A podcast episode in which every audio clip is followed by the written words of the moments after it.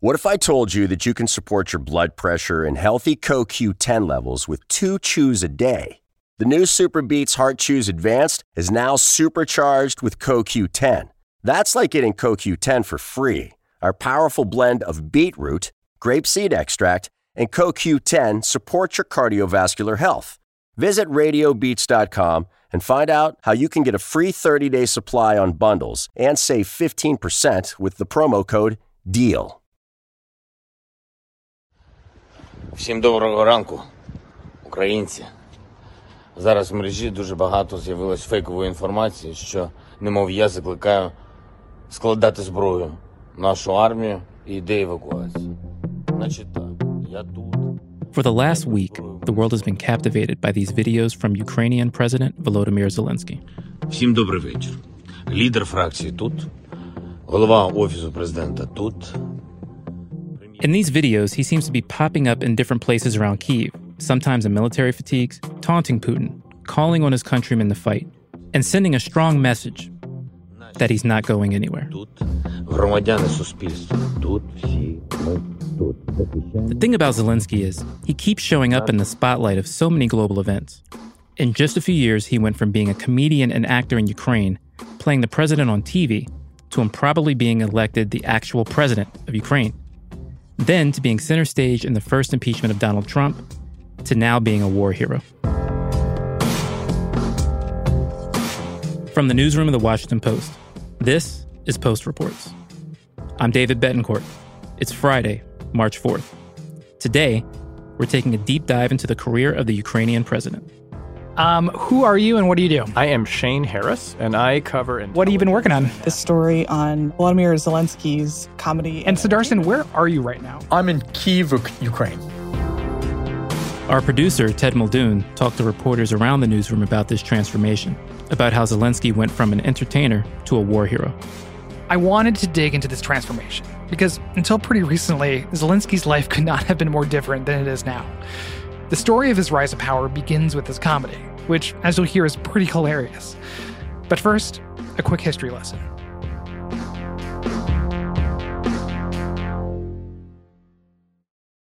Okay, so when we talk about Zelensky, we have to remember what precedes him. Shane Harris covers national security for the Post. Since the fall of the Soviet Union, Ukraine, I mean, it's been an independent country, but it has been a place that has been, generally speaking, within the orbit of Russia and of the Kremlin. In 2014, that starts to change.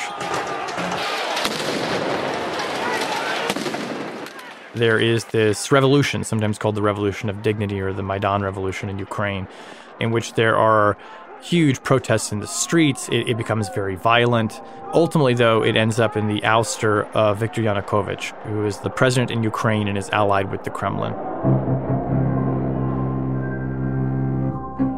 So, this is a popular uprising that removes a Moscow friendly president from Ukraine.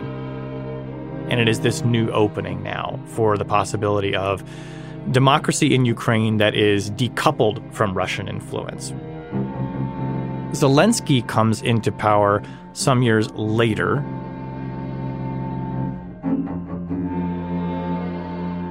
So Zelensky was elected president of Ukraine in 2019, but before that, he was kind of an all purpose A list entertainer in Ukraine for a long time.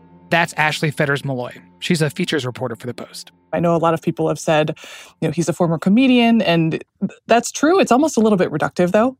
Like, yes, he was a comedian, but also he was an actor and a voice actor, producer, comedy writer. Volodymyr Zelensky and Olena Shoptenko. He even won Dancing with the Stars the first year that Ukraine had its own program.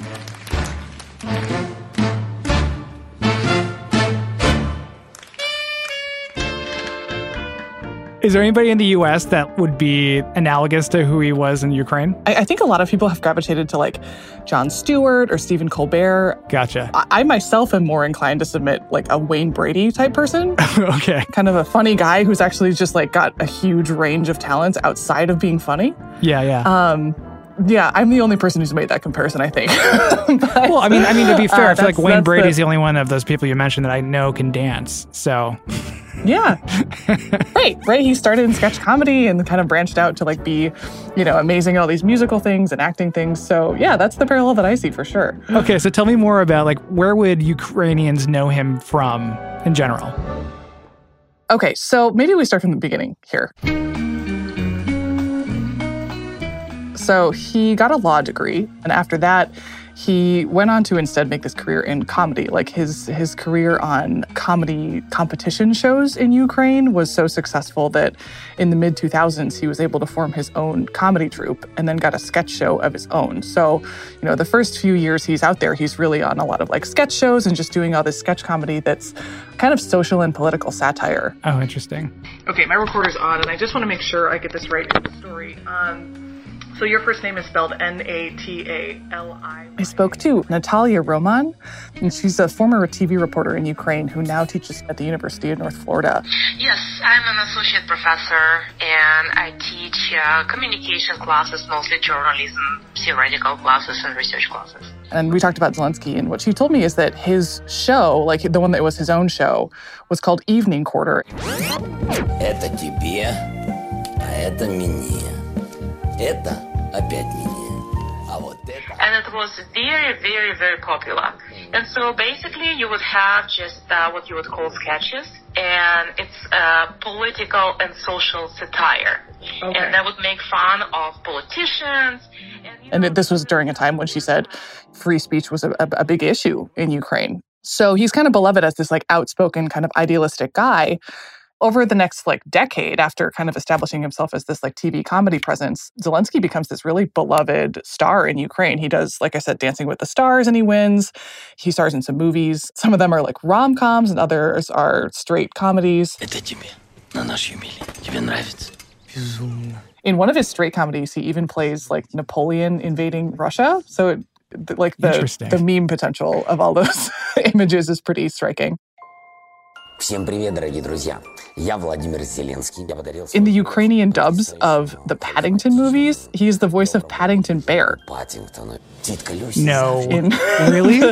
yeah, the two the two Paddington movies. Um, when they came out in Ukraine, they were voiced. The Paddington Bear voice is Vladimir Zelensky. yeah, but I would say that the role that really kind of cemented the trajectory of his career, I think you could say, is he has this starring role on this 2015 TV series called Servant of the People.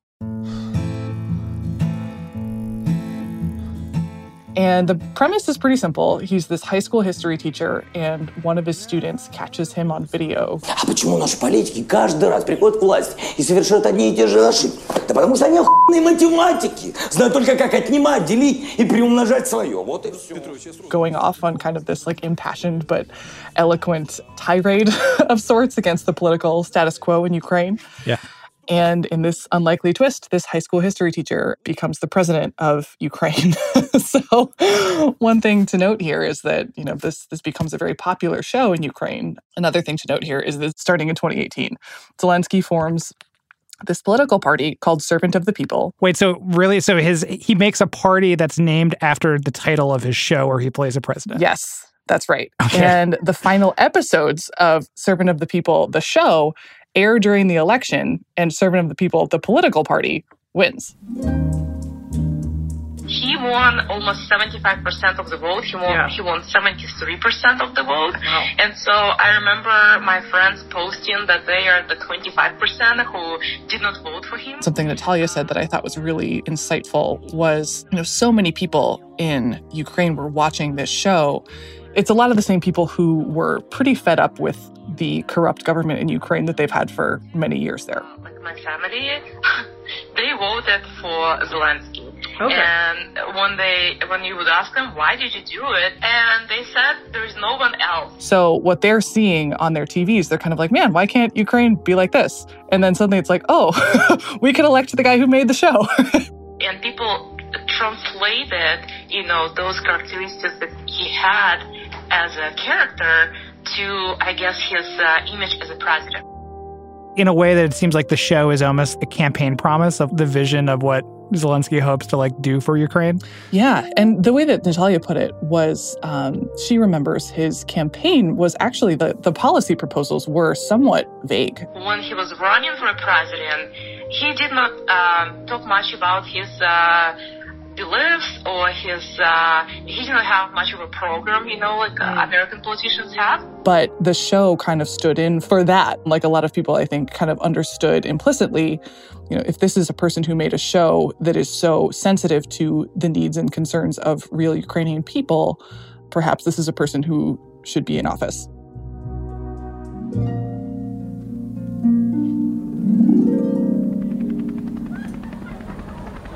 Good morning, Ukraine. Today, on the 20th of May, the sixth president of Ukraine will be taking an oath of allegiance.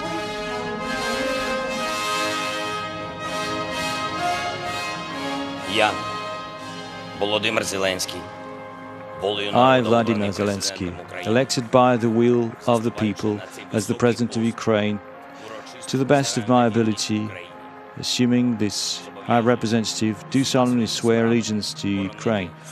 I pledge with all my undertakings to protect the sovereignty and independence of і Ukraine. добробут українського народу, обстоювати права і свободи громадян, додержуватися Конституції України і законів України.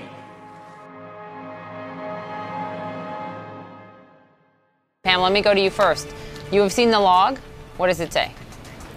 All right, well, this is five page transcript. It appears to be a nearly complete transcript of the July call, Poppy, where President Trump asked Ukrainian President Zelensky several times to collaborate with Attorney General Barr and his attorney, uh, Rudy Giuliani, his private attorney, to look into Biden and his son Hunter. Now, we should note. Most Americans know President Zelensky when he appeared as a central player in the first impeachment of former President Donald Trump. That's Shane Harris again. We asked Shane to take us back in time to when many Americans first heard of Zelensky, not in the context of war in Ukraine, but in the context of the first impeachment of Trump and this infamous phone call. The two of them had a phone call, which has now become sort of notorious, in July of 2019, in which President Trump was heard pressuring President Zelensky to do essentially political favors for him in exchange for aid and support to Ukraine. When's the last time you looked back over the transcript of that phone call? Uh, before today, it's been a while. Okay, okay. So, I mean, thinking back then on some of the excerpts and some of the main details, I'm sure that are burned into your memory. What things read differently to you now in the context of what's happened over the last week? What I see that makes that stands out more now in light of the Russian invasion of Ukraine is the you know, degree to which President Zelensky, as any president of Ukraine would to any American president, is so concerned with having American support, with the United States having his back. But now that we've seen that, you know, how desperate he was for American support, it gives a kind of almost tragic element to that call, uh, and and to lots of things that we look in retrospect of Zelensky kind of pleading with the Americans, you know, diplomatically, of course, to to support him and to stand with Ukraine against Russia.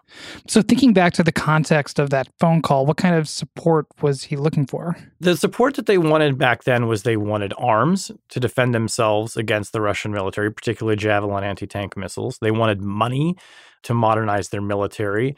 I think that they wanted political commitments that European countries stood with them, stood with them as a democracy, stood with them as a bulwark against Russia.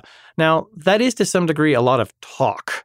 What we're seeing now is, you know, is to what degree were European countries really prepared to admit Ukraine into the fold of Europe more formally, right? Mhm. We're now seeing that Ukraine has applied for fast track admission to the European Union, and they are getting support for that from other European Union member countries. That's a political union. That's not necessarily going to repel the Russian invasion. Question of whether Ukraine would be admitted to NATO was always a controversy. It was always something that I think NATO members were trying to put off precisely because they did not want to provoke Russia and antagonize Russia. Mm. But, you know, it's not as though you know, Europe was embracing Ukraine as, you know, the darling of democracy or the bulwark in the great fight against Russia. Okay, so these are all the things that are kind of playing out in the background for President Zelensky. And President Trump also kind of like hints at these things, right? Yeah, so the president has this critique that basically is I'm your friend and the Europeans don't do anything for you.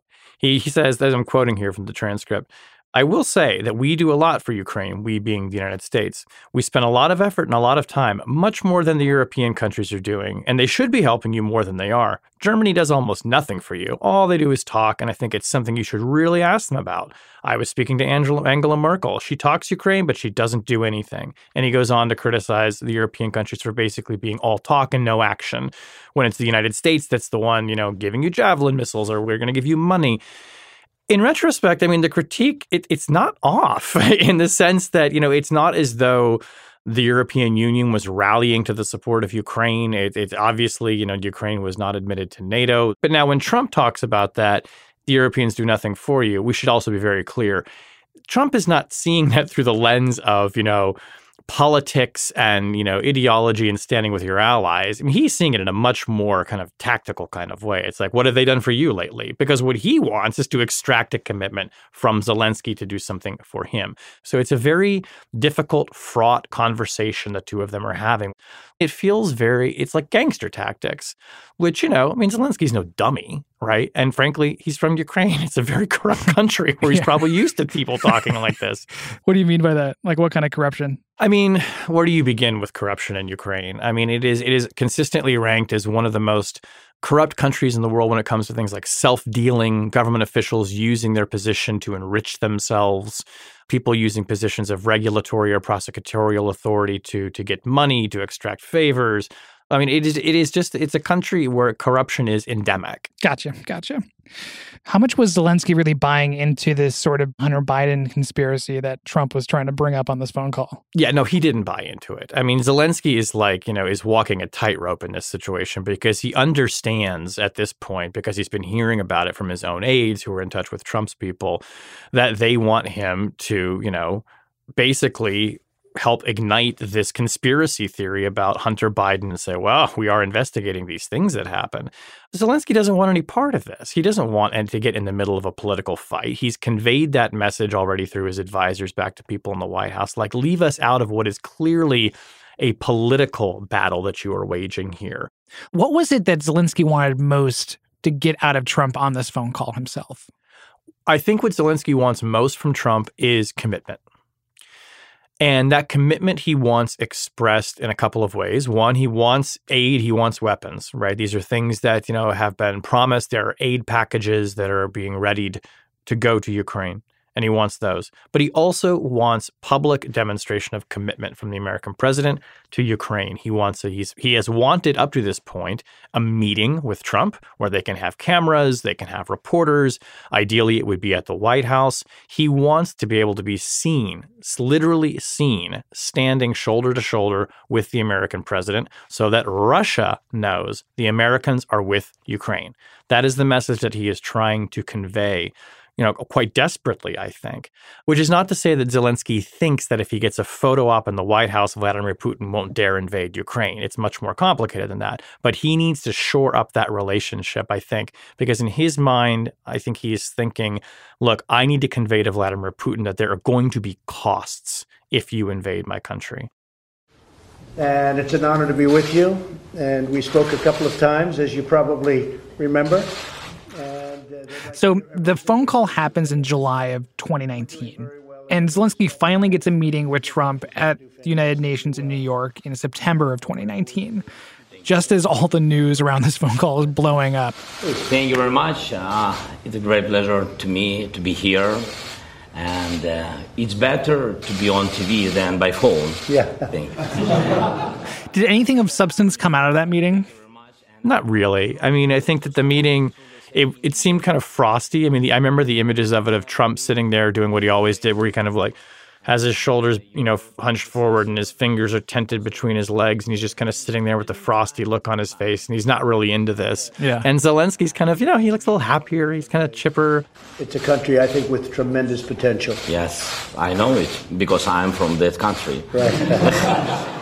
He's like there at the United Nations with the American president. Right. And this is like for him the thing that he needs too. Right? Yeah, exactly. And I think that the White House very much understood that they needed to make sure that the president was seen with Zelensky too. So it didn't reinforce the idea that, oh no, we're definitely not meeting with you until you investigate Hunter Biden. And I, I want to thank you for uh, invitation to uh, Washington. Right. You invited me. But I think, I'm sorry, I'm sorry, but, but I think you forgot to tell me the date.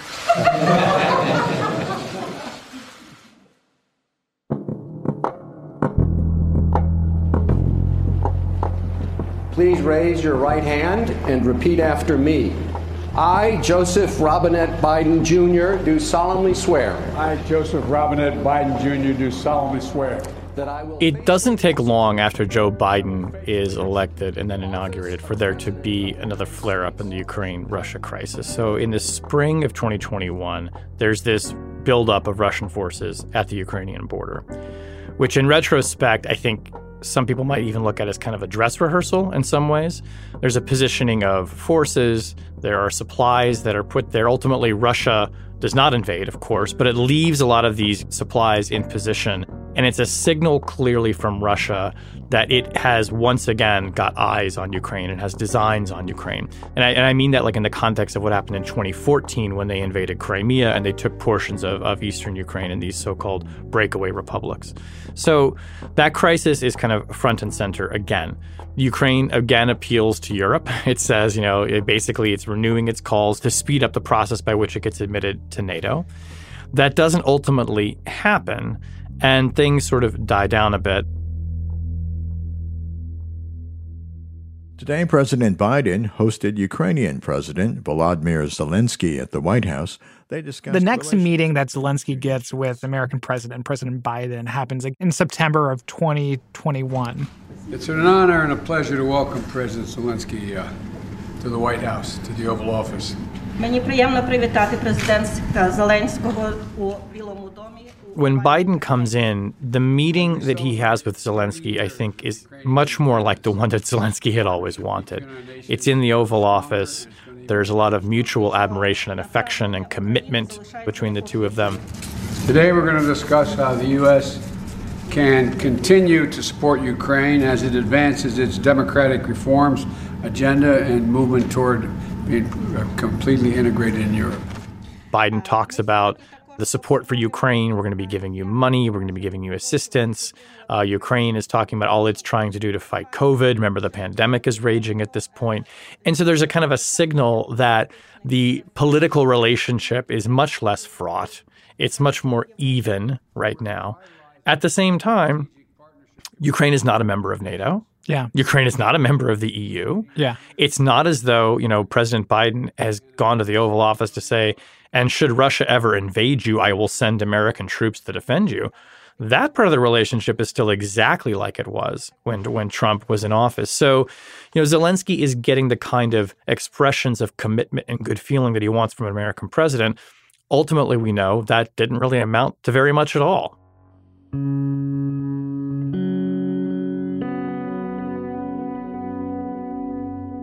As the forces, Russian forces started building up on the border of Ukraine, the Biden White House starts to get very nervous about two things broadly. One, the buildup of military forces on the border of Ukraine, and two, that President Zelensky does not seem to be taking seriously the threat that looks to be building towards his country. So in early December of 2021, the Biden administration puts out, and we publish, satellite images that show this massive buildup of Russian forces along the border with borders with Ukraine. And it puts front and center the question of is Russia preparing to invade Ukraine, which of course forces Zelensky to have to start addressing these issues. And what you see consistently from him and from his aides is a downplaying of the threat. You know, we don't think Russia's really trying to invade. You know, we urge our American friends, you know, tamp down the rhetoric. You're scaring people. You're going to ignite a panic. We need to not have a financial crisis in this country, a run on banks. There's really this sense both that they think that scaring people is worse than the potential threat, but that also Russia is not going to invade. And it's really vexing to people in the White House who don't think that Zelensky has his head in the game. They think that he genuinely is not being honest about what the White House thinks is not a certainty, but a high likelihood that Russia is going to cross that border. Well, that's what seems so confusing to me is that it's been one of his priorities to get a face to face meeting with the American president in order to kind of dissuade Putin from doing exactly that. So clearly, the threat of invasion is something that he must be considering. So, why those two things seem at odds with each other? They seem at odds to me too. And I'm still trying to figure that out because both from what I heard Zelensky saying and in my own conversations, particularly with a senior advisor to him in the run up to the invasion, it seemed like this very palpable disconnect, right? Where you're the president of a country that has already been invaded once by Russia. Yeah. You have explicitly said you need the Americans to stand with you, to give you money, to give you support, to give you weapons. There's a force that could go as high as 175,000 troops on your border. Why aren't you taking this more seriously? The best explanation I can come up with is that President Zelensky was genuinely concerned about panicking his citizens. Mm. He did not want to weaken his own position potentially any more than it was. He didn't want to harm the economy, and he, you know, which is already in a kind of a fragile state in this midst of this pandemic. So, you know, is there something to that? Possibly. Maybe Zelensky was just sort of holding out hope over experience uh, in this case. It is certainly the case that once the invasion has begun, President Zelensky has taken it completely seriously. I mean, and has in some ways transformed himself now as a national leader. I mean, I look at the President Zelensky that is filming himself in these videos saying, I am here, I am in Kiev. You know, the advisor I talked to who, you know, was downplaying a threat of an invasion now said, told me the other day, Zelensky is prepared to die fighting.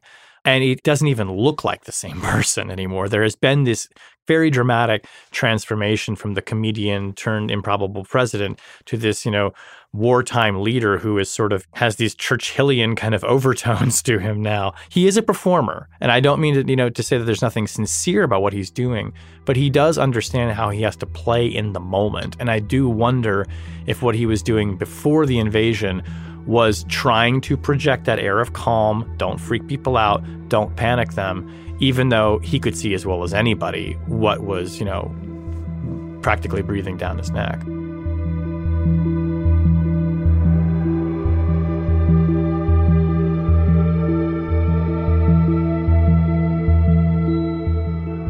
What I'm impressed is how much he has been able to motivate the population. So Sudarshan Raghavan is in Kiev right now, covering the invasion for the Post there's really a cohesive resistance going on. I mean, there are everyone from, you know, teenagers to elderly people who've decided to take up arms and, and fight off the Russians.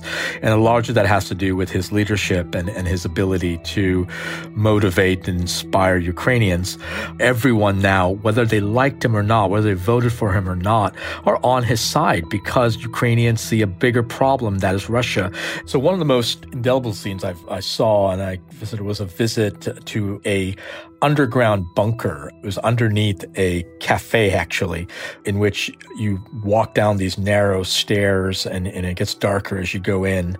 And then you turn right and you pass a set of bathrooms that are non-functional. And as you emerge, you kind of emerge in, into a kind of a boiler room setting. And people there, volunteers there, were making Molotov cocktails. So, what's your name? Uh, my name is Valery.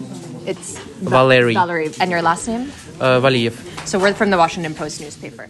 That's our colleague Siobhan O'Grady, who's also in Kiev with Sudarshan.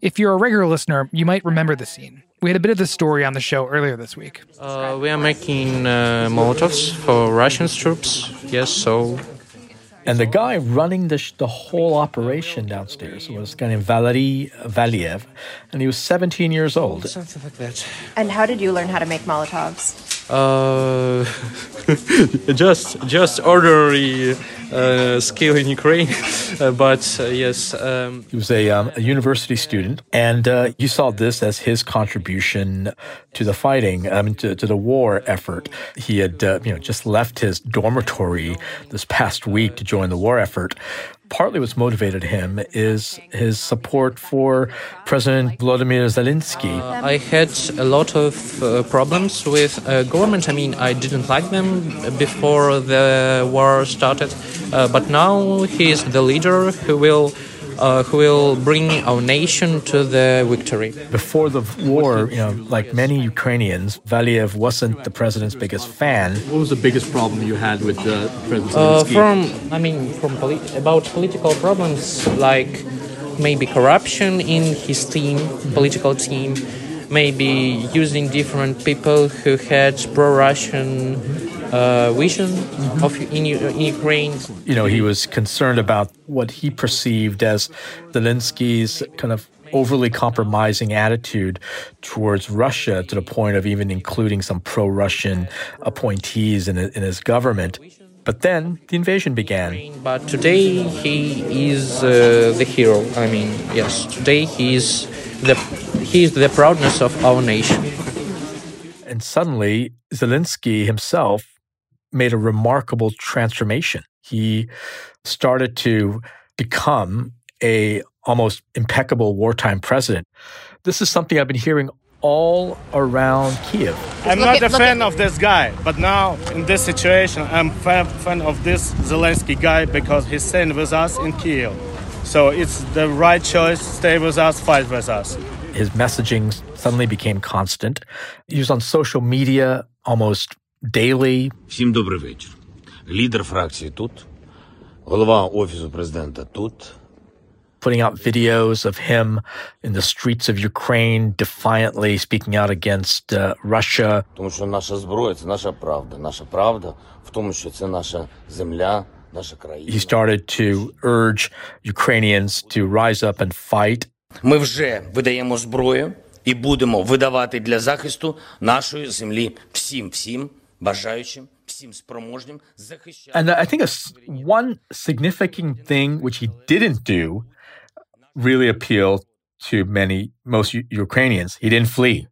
So, what has President Zelensky's reputation been in Ukraine in the months leading up to the invasion? Okay, so in the months leading up to the invasion, Zelensky's reputation was mixed. He was perceived as weak, overly compromising to Russia, unable to rid corruption and bring in much needed judicial reforms. You know, he was, you know, Zelensky was even downplaying the prospects of a the possibility of a Russian invasion to the point where like Zelensky's government made no evacuation plans for civilians. There was no uh, bolstering of defenses uh, along the border. But then the invasion happened, and you know he's been using his social media skills, which is actually which is what helped him win the election. He essentially rose up to the challenge as a wartime president. And this is all basically an in your face at Putin and Moscow. That's what he's trying to do. He's trying to tell Moscow that, look, I'm here. I'm not going anywhere. Come and get me if you can. I dare you. He's out in the open. He's uh, he's basically telling the Russians, come and get me. And he's and he and he look here I am. I'm in the middle of the street. My family's here. I'm not going anywhere. And uh, you know I'm here to stop you. And so so is every Ukrainian here. And what do we know about the steps he's taken to kind of evade being identified where he is? It's as far as we can tell, he's not making any effort to hide himself. I mean, I mean one, just earlier today, uh, I was in a the hotel I'm staying at. Another uh, a cameraman came up, and the first thing he showed me was a selfie he had taken with Zelensky in the background. It was just happened a, a few hours earlier. Like you know, this cameraman able to walk in and basically be in the same place where where the president Zelensky was. Uh, he's obviously got security guards around him. Uh, details like like any other leader, but he seems pretty much, you know, he's not making any effort to hide himself. The Russians could easily take him out. I mean, the Russians got technology. They can hack into the phones. They've got sophisticated ways of tracking people. Almost without a doubt, the Russians know exactly where Zelensky is, and yet he remains. And, uh, you know, he could easily become the target of, a, of an airstrike, or if the Russians were to enter the country, you, know, you usually see Russian ground troops going and capturing Zelensky and, and ferreting him out of the country, or even killing him on the spot. Who knows? Yet he's here.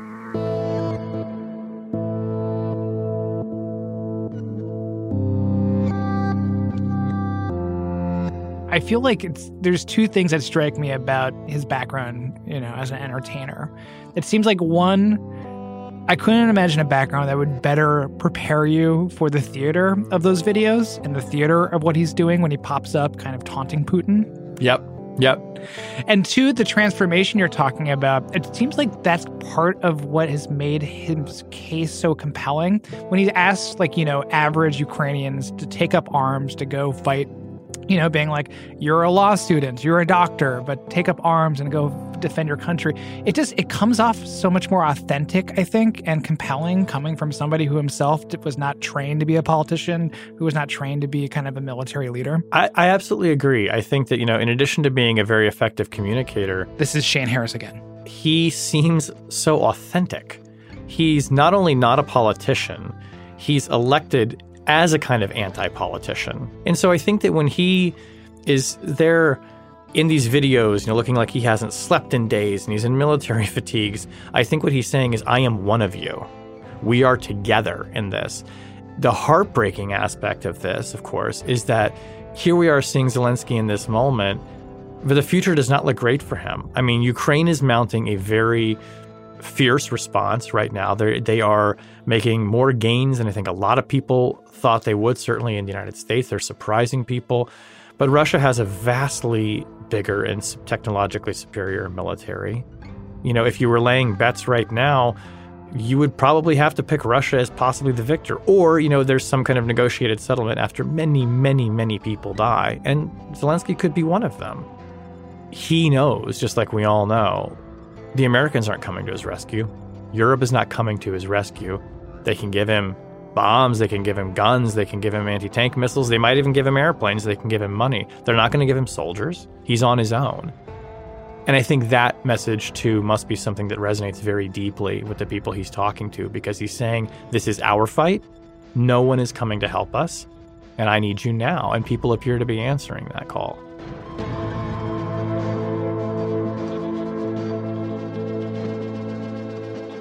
Shane Harris, Ashley Fetters Maloy, and Sudarshan Raghavan are reporters for The Post.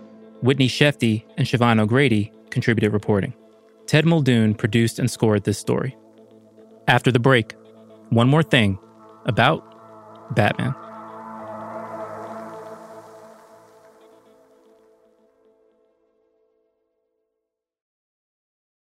What if I told you that you can support your blood pressure and healthy CoQ10 levels with two chews a day? The new SuperBeets Heart Chews Advanced is now supercharged with CoQ10. That's like getting CoQ10 for free. Our powerful blend of beetroot, grapeseed extract, and CoQ10 supports your cardiovascular health. Visit radiobeets.com and find out how you can get a free 30-day supply on bundles and save 15% with the promo code DEAL. And now, one more thing. You may not know this, but when I'm not here filling in the post reports, I'm the comic book culture reporter here at the Washington Post. And yes, I do know that sounds like a cool job, and it is. The news today and over the last couple of weeks has been terrifying, horrible, sad. But one of the few things that has given me a little bit of joy going to the weekend is that we've got a new Batman movie coming out The Batman, directed by Matt Reeves and starring Robert Pattinson. Fear is a tool. When that light hits the sky, it's not just a call, it's a warning. I saw this movie at a press screening a couple of weeks ago, and I'm seeing it again tomorrow. I liked it so much. Going to the theater, wearing my mask, because the movie was just that good. So I'm actually old enough to remember when Warner Brothers and DC Comics were the kings of superhero cinema, going back to Christopher Reeve's Superman movies, Michael Keaton's Batman movies. There was a time where only they could make good superhero movies long before the Marvel Cinematic Universe was even a thing. But for a younger generation that's been watching movies for the last 10 years, it's likely you think the Marvel Cinematic Universe is the only thing that matters when it comes to superhero entertainment. But it's not. DC, back in the day, was a big deal, and the Batman is bringing them back to that status. So you ready to go? Yeah, sure. Okay, cool. Uh, so the first question I have for you, Matt, is what was it about Robert? So I had a chance to talk to Matt Reeves, the director of The Batman, who, like myself, is a huge Batman fan, grew up watching the old TV shows, all the cartoons, read all the comic books. This is a guy that has the Batman mythos encoded in his DNA, and it's a very big deal for him to be directing this movie and creating a new iteration of Batman on the big screen. I'm a big Batman fan. I mean, I was born in 1966. That was the year that Adam West started playing Batman. One of the biggest questions I had for Reeves was about his decision to cast British actor Robert Pattinson in the role of Batman. This was a casting choice that was met with a lot of question marks online, which is old hat for Batman castings. If you go all the way back to Michael Keaton being cast as Batman, back when he'd only been known for Mr. Mom and Beetlejuice, or Ben Affleck being cast recently as Batman, a lot of times these casting decisions when it comes to a character that's so popular in pop culture aren't met with open arms from the, the respective fandom. But Reeves saw something in Pattinson, uh, especially his post Twilight career, when he got past being the hunky vampire and started taking on roles that were a little bit, you know, not so poppy. But once Reeves saw Pattinson in the movie Good Time, he was convinced that he was the right actor for the role. There was something in that that just made me obsessed because he's so he's got such a dangerous, out of control, driven, mad quality, but he also has an almost like Montgomery Clift, you know, Marlon Brando vulnerability under all of that. I started writing the movie for him without knowing if he'd ever want to play the role, and that was a little bit scary because I thought I remember talking to my producing partner Dylan Clark. I said, you know, what if he doesn't want to do it? this would be really bad. Um, and he did. Just as important to Reeves as who was going to play Batman was the actress he would cast as Batman's sometimes nemesis, sometimes love interest, Catwoman.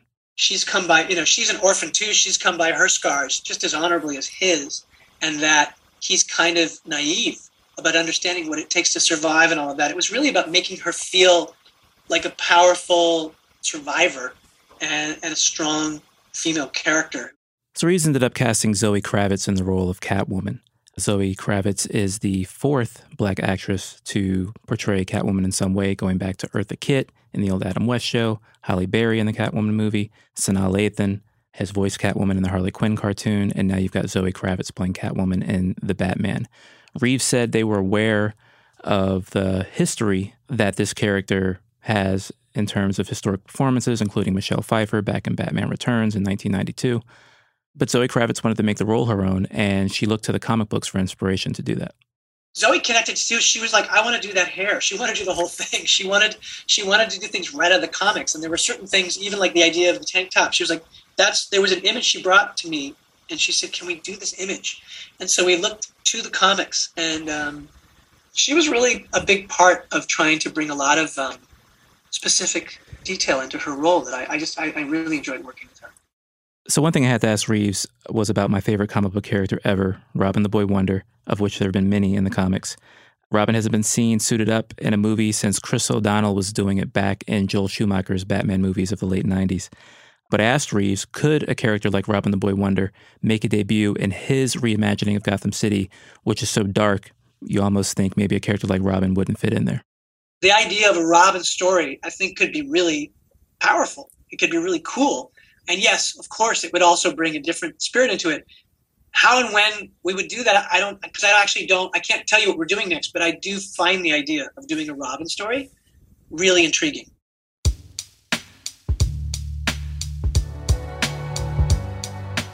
Matt Reeves is the director of The Batman in theaters everywhere today. And if you'd like more of my opinions on The Batman, check out the column I wrote that published today online. We'll put a link in our show notes if you want to check it out. This story was produced by Jordan Marie Smith. That's it for Post Reports. Thanks for listening. Our executive producer is Maggie Penman. Our supervising senior producer is Reena Flores. Our editors are Alexis Diao and Ted Muldoon. Jordan Marie Smith is a producer. Ariel Plotnick and Renee Svirnovskiy are associate producers. Sabby Robinson and Emma Talkoff are assistant producers. Sean Carter is our engineer. The post director of audio is Renita Jablonski. I'm David Betancourt. We'll be back in your feed tomorrow with a special exclusive episode from the Washington Post.